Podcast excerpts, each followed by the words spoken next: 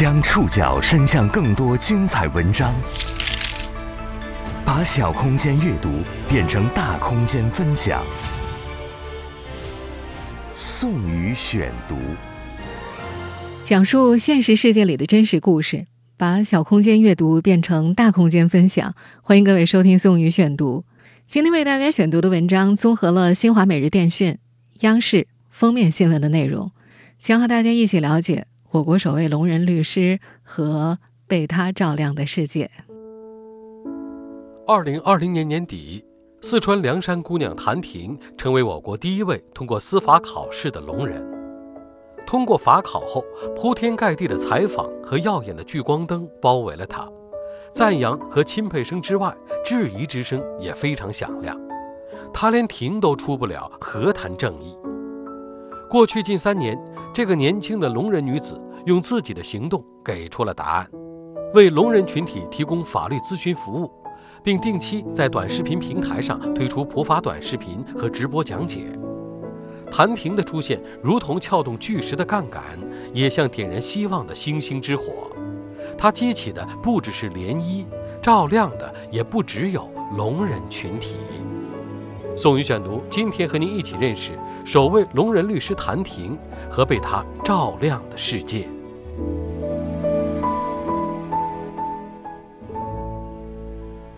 无声的世界是怎样的世界？有人的答案是黑白分明的世界。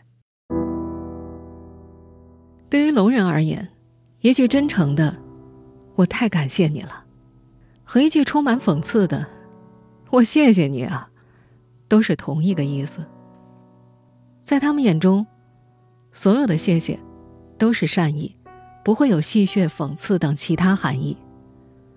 也正因为如此，误解、矛盾才能轻松隐匿在黑白之间的无声地带。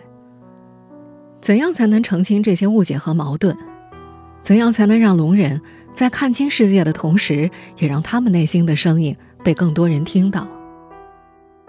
二零二零年，作为中国第一位通过法律职业资格考试的聋人，四川凉山女子谭婷，在十六点二万考试合格者当中，在全国近三千万聋人中，举起了她的手。通过法考之后，面对铺天盖地的采访，无数耀眼的聚光灯，谭婷屡次提到一句话：她想用一双会说话的手，把正义的声音带到无声的角落里。有很多时候，他们不知道自己的权益被侵犯了，也不知道那该怎么维权啊。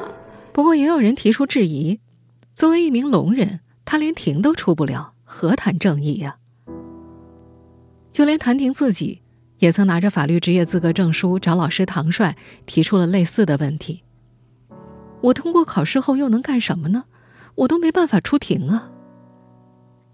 我们刚刚在前面听到的那个并不清楚的声音，就是谭婷的原声。他可以说话，但几乎完全丧失了听力，就算带着助听器，也听不清楚面对面的人在说些什么，需要依靠手机语音转录，才能和健听人群顺利交流。我现在带着助听器，你说话的时候我能听到声声，但是。听不清楚你说什么，但是如果不带助听器的话，后面有大卡车在那边，我得听不到。谭婷的老师唐帅是中国第一位为聋人提供法律服务的手语律师，他深知如今聋人获得公共法律服务的难点，不仅在于寻路无门，更在于法律意识淡薄。怎么离婚？怎么才能让别人还钱？由于不懂法。一些对普通人来说非常简单的问题，都能够成为聋人生活中极大的困扰。两年多前，面对谭婷的困惑，唐帅告诉自己的弟子：“出庭，他只有几十分钟啊，但普法却是一辈子的工作，普法的意义远大于出庭。你就是星星之火，既可以为聋人群体普及法律知识，又可以带动更多人为聋人。”提供法律服务，星星之火。谭婷记住了。您正在收听的是《宋宇选读》，首位聋人律师谭婷和被他照亮的世界。我国是世界上听力残疾人数最多的国家，大概有两千七百八十万人，这占到全国残疾人总数的百分之三十以上。而我国的注册律师有四十多万，但是能和这些听力和语言障碍人士做到顺畅沟通的寥寥无几。过去近三年，谭婷成了这寥寥无几中的一员。他在短视频平台上注册了账号。定期推出普法短视频和直播讲解，越来越多的聋人找到了他。现在，谭婷手机里的微信好友数已经将近四千人了，全是找他咨询的聋人，而他帮助过的人数远远大于这个数字。很多聋人白天要上班，只有晚上时间咨询，所以谭婷时常需要在夜间接听视频通话。咨询人数最多的时候，一天要接几十个视频电话。在镜头前，他们无声的交流着，有时几十分钟，有时要几个小时。尽管咨询不收取任何费用，谭婷却丝毫不因为额外的工作感到负担。她温暖爽朗的笑着：“这怎么会是负担呢？每一次帮到别人，她都很开心的。每次帮助他们，看他们高兴，我自己也高兴。我也不知道为什么，反正就是很高兴。”然后所有的疲惫的夜草云散了。在二零二二年的这个夏天，接受新华每日电讯采访时，谭婷分享了一个近期的咨询案例。有个聋人因为听信所谓朋友的话，在借贷平台上帮朋友借了钱，一心以为这笔钱最后是由朋友直接偿还的，和自己没关系。当聋人发现问题的时候，还被那个所谓的朋友威胁：“如果你找律师的话。”那你就是共犯。聋人找到谭婷，谭婷马上联系了律所里的律师，帮对方打赢了官司，钱最后由其朋友赔偿。面对因为不懂法而被他人钻空子的聋人，谭婷打心底为他们着急。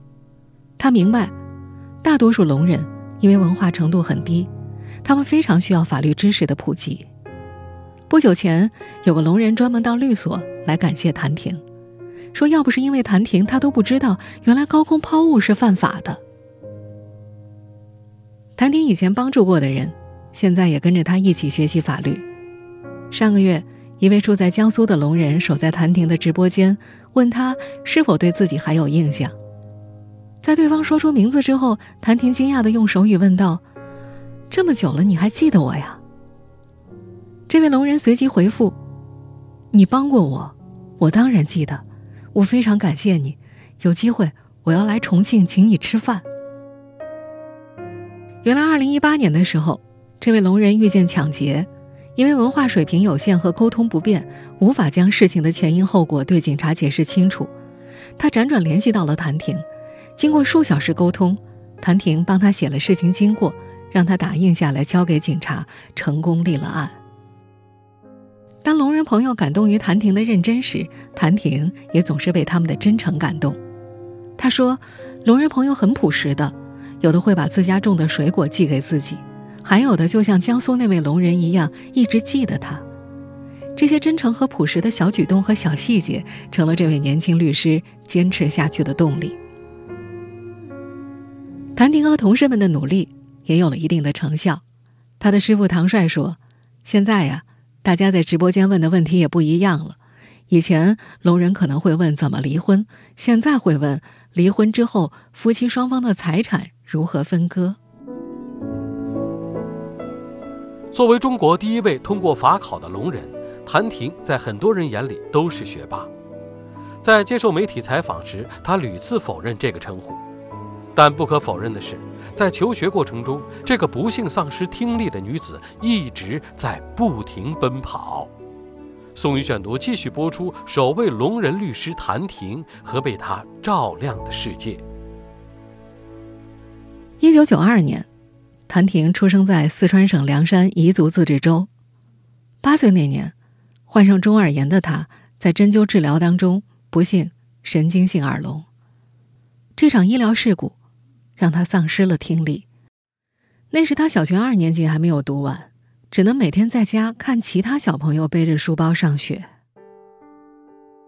懵懂的小女孩反反复复问父母什么时候才可以去上学，父母总是回答：“等你把药吃完了就可以去了。”一天，两天，一个月，两个月，年纪尚小的谭婷渐渐明白，学校可能回不去了。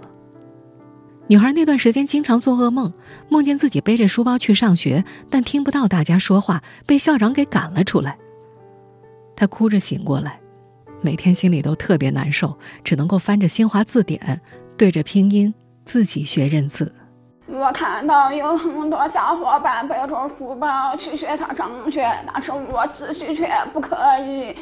那个时候，我对读书充满了渴望。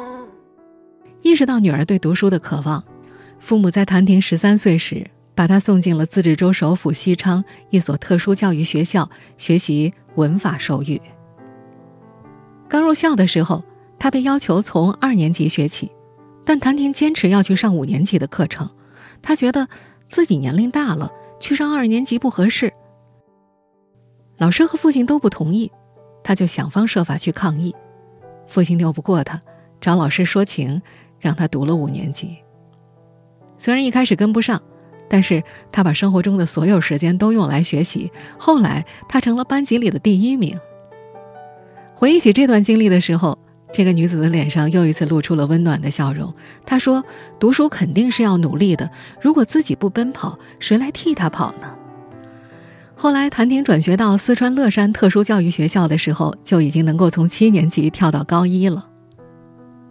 求学过程中的谭婷一直在加速奔跑。求知若渴是一方面，另一个原因是她不想父母太辛苦。虽然读书不要学费，但是生活费、路费都是钱。谭婷的家境并不富裕，父亲开过拖拉机，做过木工，而母亲除了种菜卖菜，还要为家事操劳。家里还有一个弟弟。经济条件不好，父母文化水平也不高，但他们一直都非常支持女儿读书。他们觉得女生应该自立自强，学习更多的知识，做到经济独立。二零一三年，谭婷通过高考进入重庆师范大学特殊教育专业。同年级四个考生当中，只有她一人考上了本科。可也是在那一年，谭婷的父亲去世了。得知噩耗之后，崩溃到大哭的谭婷直接昏了过去。悲痛，并没有让她停下求学路。他明白自己必须继续学习。在他接触到的聋人群体里，女性聋人经常被轻视，婚姻被认为是他们最好的归宿。有的人不认字，也不懂什么是领证，就被家里人带去民政局，稀里糊涂的在结婚证上签了字。一路走来，父亲对他的前途没有半点犹豫，他一直告诉女儿：“知识才能改变命运。”这句话。一直深印在谭婷的心里。二零一七年大学毕业的谭婷，首先考虑的是要不要去当老师。与此同时，在重庆，唐帅律师的情绪陷入了低谷。中国第一手语律师的头衔压得他喘不过气。唐帅说：“他可以做第一，但不想做唯一。可现实是，那时他既是第一，也是唯一。”很多聋人办理案件都会想方设法去找他。他想过改变，曾经把一批年轻的律师送去学习手语，希望可以培养更多既懂法律又懂手语的从业者，壮大自己的队伍。我试过很多办法，包括让我们全所的那些年轻律师去学手语，但是事实证明不行。唐帅解释，首先，手语分为普通话版和方言版。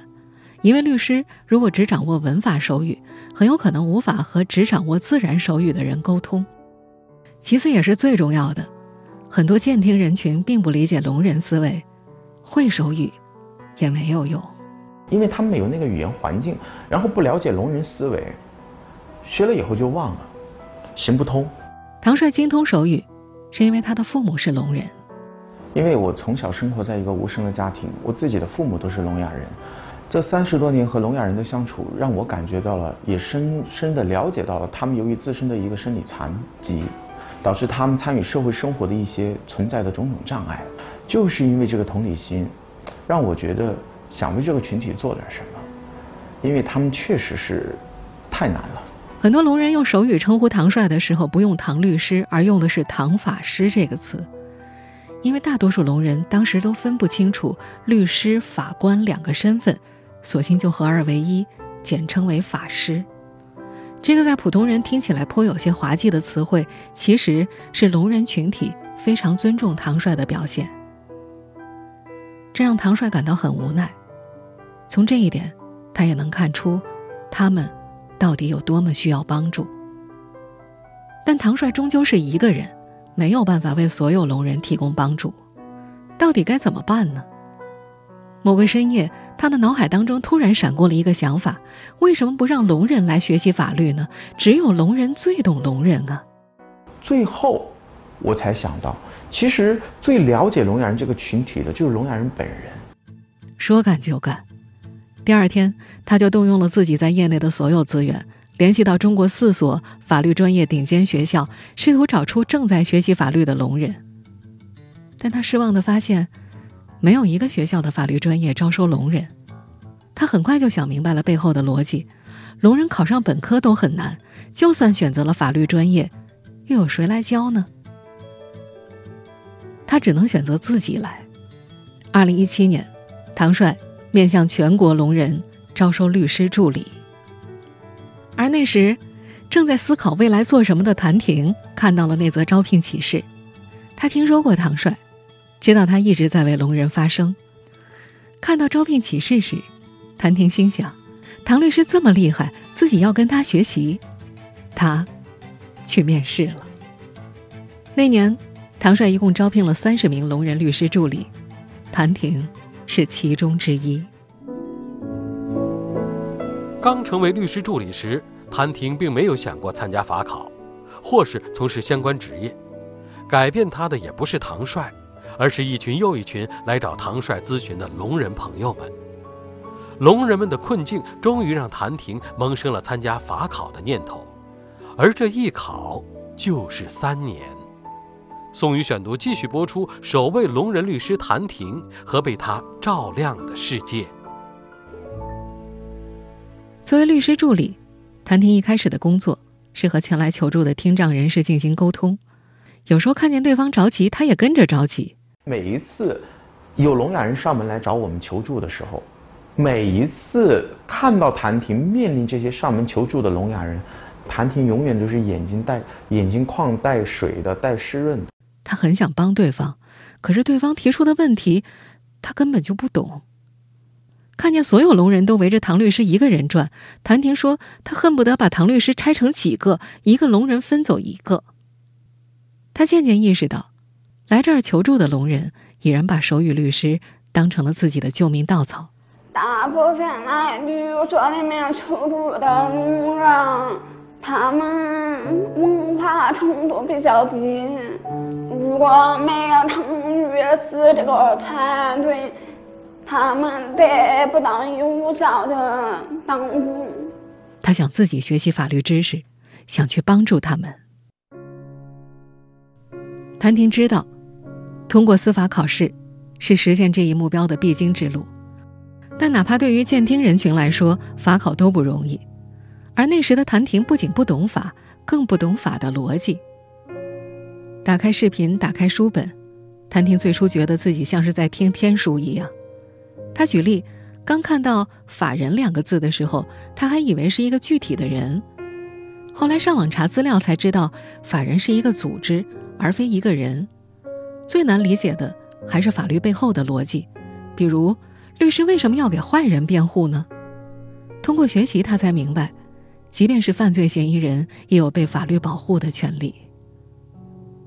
如今可以轻松描述这些的谭婷，花了三年时间备考，付出了常人无法想象的巨大努力。他一边工作，一边学习，每天六点起床，十一点睡觉。他基本是靠看视频学习的，有字幕的视频还好办，没有字幕就只能自己看书。看书看不懂，就只能一遍又一遍的再看。曾经准备了两年法考的网友小叶看了谭婷的事迹，深受感动。他表示，法考的科目数量多，内容大，时常要把视频开成两倍速、三倍速，快速过完内容。自己这样做是因为有字幕的辅助，大概懂意思了就过。这个男生无法想象，听不见的谭婷是怎么对着视频一遍遍消化那些声色内容的。第一年，谭婷的主观题差十分；第二年，差四分。虽然每年都离目标更近一步，但在第三年的时候，命运又和他开了一次玩笑。考试前，谭婷的母亲确诊为癌症晚期。他想放弃考试，但是母亲却坚持让他参加。二零二零年年底，谭婷第三次司法考试通过之后不久，母亲去世了。在母亲生命的最后时刻，听说女儿法考过了，他特别的高兴。考过了，这个妈妈知道吗？但是他的病情已经恶化了，躺在了床上。把这个事情告诉妈妈了，妈妈就起身了，小弟特别开心，让他抱着我，特别高兴。每次谈到母亲，称自己是小太阳的谭婷，都会忍不住落泪。今年春天。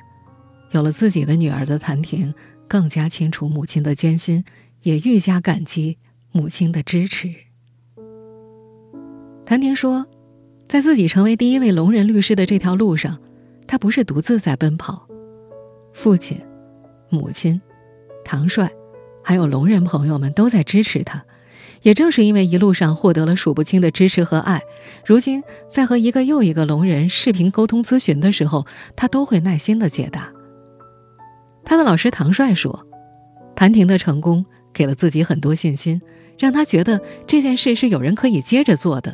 他更觉得这件事也给了很多聋人信心，让他们多了一个渠道发声，同样也有榜样可以学习。”从二零二零年底到现在，努力成为星星之火的谭婷，用自己的实际行动照进了聋人群体的无声世界。他的努力和成绩也如同撬动巨石的杠杆，激起巨大的波浪，让更多人看到了更大、更广阔的可能性。宋宇选读继续播出：首位聋人律师谭婷和被他照亮的世界。谭婷通过法考之后。唐帅主动联系到了他的母校西南政法大学，希望能够从学校层面开始培养一批既懂法律又会手语的新时代复合型法律人才。这位手语律师第一人说：“谭婷就是他做这件事的底气，他可以大胆地说这件事是有必要的，并且是可行的。”二零二一年一月，西南政法大学二零二零级卓越公共法律服务人才实验班正式开班。这不是一个临时的兴趣班，实验班是固定专业，学制为四年，学生需要优中选优，上千名学生当中只遴选四十名学生进班学习。谭婷和唐帅目前均是这个实验班的外聘教师。唐帅笑着说：“实验班的同学需要修满十六个手语学分，手语考不过可是毕不了业的。”去给学生们上课的谭婷感到非常开心。他说：“同学们都是比自己优秀的人，看见越来越多优秀的人来帮助聋人，他也更有力量。”作为首届实验班的学生，二十岁的马文瑞也同样被谭婷的热情和事迹感染。在进入实验班前，这个年轻男生和父母都观看过谭婷老师的视频，深受感动。因为谭婷律师是聋人嘛，然后就是他会用他聋人的思维来教我们上课，这样就比如说是理论与实践的区别，然后就更能了解他们的思维，所以在以后的教练中就更容易。作为外聘教师的谭婷也受到了班上学生的一致好评，他开朗、热情，能够迅速拉近和学生之间的距离，对学生从来不吝啬鼓励和夸奖，而且有问必答，他的课堂总是热热闹闹的。在教导手语的过程当中，他也经常跟学生们讲述聋人如何思考，该如何和聋人进行有效的沟通。在这个班级里，这些未来的法律界新人也更加明确了自己的使命，想尽可能的多学一些关于法律手语的知识，然后就是同时也把自己的法律的专业知识给就是学好，然后就是能够嗯更多的去帮到他们。几年时间过去，越来越多的人和机构参与其中，他们共举同一把伞，为聋人提供更加精准的法律服务。唐帅律所所在的重庆市大渡口区残联也主动联系到了唐帅，希望能够购买他们的普法服务，让手语普法能够触及到更多的聋人群体，同时也提出为特困聋人群体在法律服务上给予一定的资金支持。唐帅。再也不是中国唯一一个手语律师了，在不远的未来，谭婷也将不再是中国唯一一个聋人律师。在唐帅的律所，不久前又有一位助理通过了法考客观题考试，他有望成为中国第二位聋人律师。当然，这是远远不够的。在唐帅的设想当中，如果按照一万名聋人需要一个手语律师的比例，他希望有一天，未来能够看到社会上出现三千个手语律师、三千个手语检察官、三千个手语法官。